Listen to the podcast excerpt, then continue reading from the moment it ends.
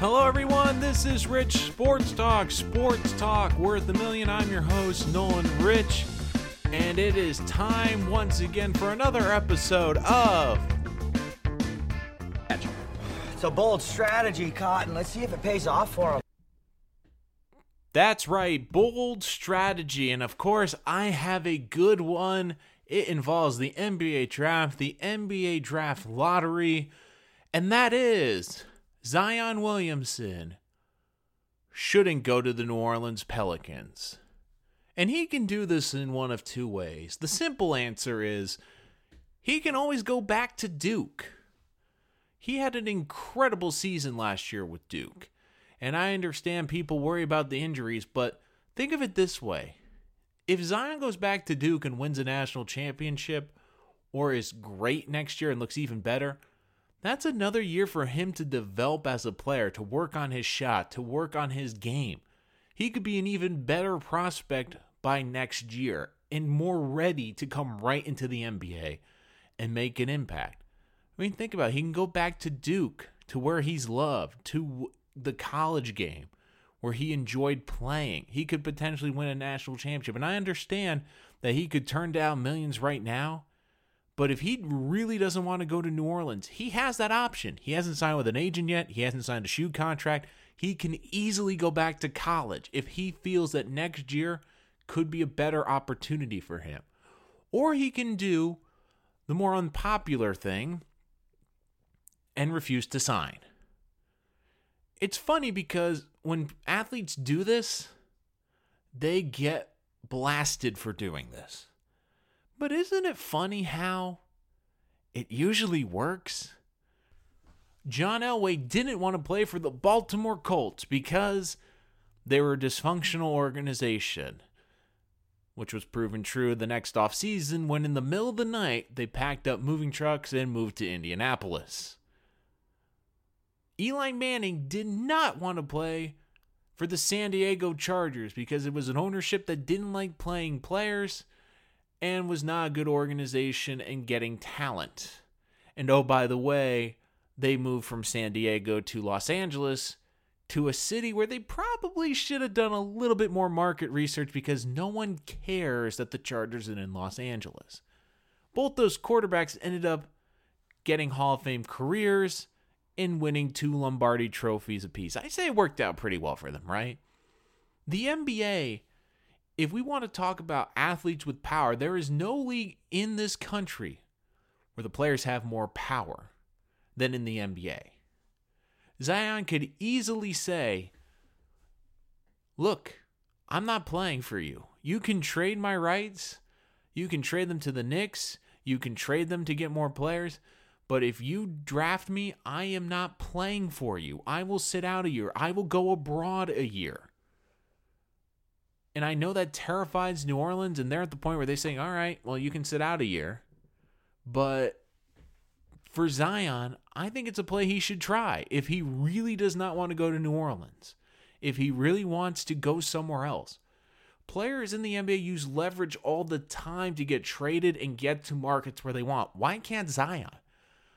Zion, arguably, even though he has not stepped on an N B A court, you could make the case he's one of the most powerful players in the N B A, and he hasn't even played in the N B A because of how big of a star he's become, because of his name recognition, because of how big of a brand he will be. He understands how his value is. He saw what his value to just Duke and college basketball was last year. He understands he will be in the N B A and will have incredible value. He's already stated he wanted to be in New York and was disappointed when New York didn't get the number one pick. And the collective N B A world was like, yeah, it's kind of a bummer. Zion's not in New York. And I know New Orleans doesn't want to hear this, but they already got the lottery ticket before in Anthony Davis. How'd that turn out? They're not going to get, Zion's going to come into this league, but he won't be as productive as Anthony Davis is right now. But even with that, Anthony Davis wants to leave because they can't get pieces there. And the front office didn't exactly help him out. And they really buried him and made him look bad in the public eye. And they've hurt his trade value. So Zion could look at that and saying, do I really want to be the next Anthony Davis? It's funny because in life, we want a crystal ball. We want to see our future, right? We want to know if we do X in our life, if we choose this job, what will the next three years of our life will be? If I choose job B, what will the next three years of my life be? If I'm with this person, what will my life be compared to if they weren't in my life? We would love a crystal ball to see the future. Zion's got one. It's called Anthony Davis. That's his future. Is play for New Orleans, even though he'll be a bigger brand than Anthony Davis, but be in New Orleans, be in the West, where you likely at best will be an eighth seed in the playoffs, where you're not going to get great free agents to come and play with you, and after four or five years, you will want to get out of there, and if you do the right thing and say, look, I want to leave, I'm going to allow you to trade me to get some assets, the team will bury you, and you will become a pariah in the eyes of the fan base. I mean, his future, it's it's incredible. He has the crystal ball right in front of him. It's Anthony Davis. Anthony Davis is a superstar, and he can't do anything in New Orleans. And people say, I'm picking on the Pelicans. Do we even remember that the Pelicans weren't a team twenty years ago? A few years ago, they weren't even the Pelicans. They were the Hornets. They moved from Charlotte to New Orleans, where it was so bad that the league had to step in and own the team for a couple of years. And even with Anthony Davis in the playoffs, they can't sell playoff games with Anthony Davis. New Orleans is a great party city, a great football city, a great college football city. It's not a big N B A city. It's not. You saw the other night the passion Knicks fans, when how upset they were when they realized they weren't getting Zion. You saw bars filled with Knicks fans losing their minds when they got the third pick. Outside of seeing the boardrooms, did you see New Orleans fans taking to the street, celebrating that they got Zion? No, because basketball's not that big of a deal there. It's not that big of a deal for them. And they've already gotten the lottery ticket and they couldn't do anything with it. So for Zion, to me, sit out or go back to school. Either option works. Sit out and demand a trade. Sell them to New Orleans. Look, I'm not coming here. Get a bunch of draft picks and get a bunch of players for me. Because I'm going to give you two options. I'm either going to not play for you or I'm going to go back to school. I'm giving you the chance to trade me, but if you don't, I can easily go back to school. Because he can go back to college. He can go work on his game and be a more developed and polished prospect by the time he comes up next year. He can work on his three-point shot. He can work on his mid-range game. He can do that and go back to college in a sport that would love him to be there, into a university, into a campus, into a great coach. I mean, Zion's got outs here.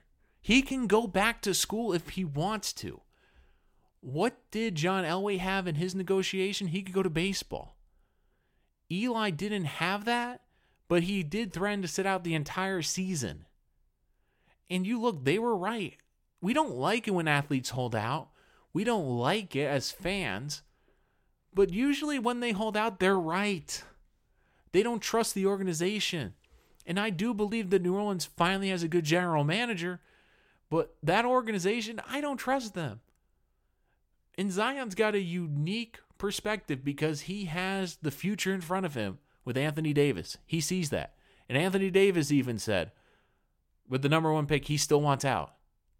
He still wants out. He could get a good young player around him, and he still wants out. He could get the most money from New Orleans. He could get the biggest contract from the Pelicans, and he still wants out. That tells me he doesn't like the front office. He doesn't trust the front office, and he wants out. And Zion's going to be in position for New Orleans. Even if you get him, do you believe he's going to be there for ten years?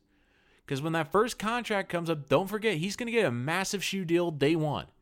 He could easily, after that first contract, say, you know what? I got my shoe money. I'm not coming back to New Orleans.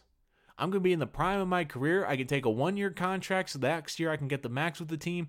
I can go to New York. I can go to L A. I can go to a bigger market. I could go to Chicago. I could go to Miami. I have more options. I don't want to play in New Orleans.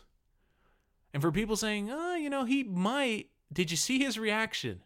Zion, the kid who always has a big smile on his face on the basketball court, always laughing, always smiling. He looked completely devastated. And he's already said, look, the Knicks, I wanted to play there. And did you notice how he got out of the room pretty quick? Because I think he realized, I'm not happy, and I don't want people to see that I'm unhappy. And I don't want to do something I might regret. Because the Pelicans had the number one pick. I did a whole thing about how I didn't like this whole draft lottery system. But for Zion, it's rough because you're going to go to a city where basketball isn't even the number one sport. It's football. To a franchise where they can't sell out even with a great star. And a great star who's doing everything he can to leave. It's not good optics. So for Zion, I think it's not a bad idea to either A, hold out and tell New Orleans, look, I'm not playing, you can trade me, and if you don't trade me, I'm going to go back to college because he hasn't signed a deal yet. He has the option to go back to Duke. And if he goes back to Duke, I know people are afraid about him getting hurt, but he'll be the number one pick next year. I can guarantee that. And going back to Duke, working with one of the best basketball coaches on the planet, he could be an even better prospect and make bigger impact day one in the N B A when he comes in the draft next year.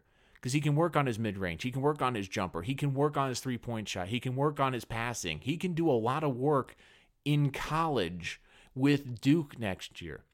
And if he wins a national championship with Duke, we're talking about how good his stock is now, but even higher. He'll come in with two years of college basketball, two years of college greatness, and a national championship. And he'll have another year of development, getting more physically fit, getting his body right, being able to work on his game. So when he comes to the N B A, he's not overwhelmed like some of these young kids.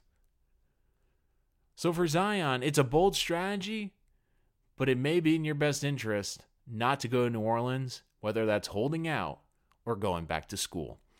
That's going to do it for this episode of Rich Sports Talk. Make sure you follow and subscribe wherever you are viewing. That's on SoundCloud, TuneIn, Spreaker, Spotify, and Apple and iTunes podcasts, basically wherever podcasts are available. Check us out on YouTube. And if you'd like to get in contact with us or check out some of our content, you can always go to Twitter at Rich Sports Talk, on Instagram and Twitter.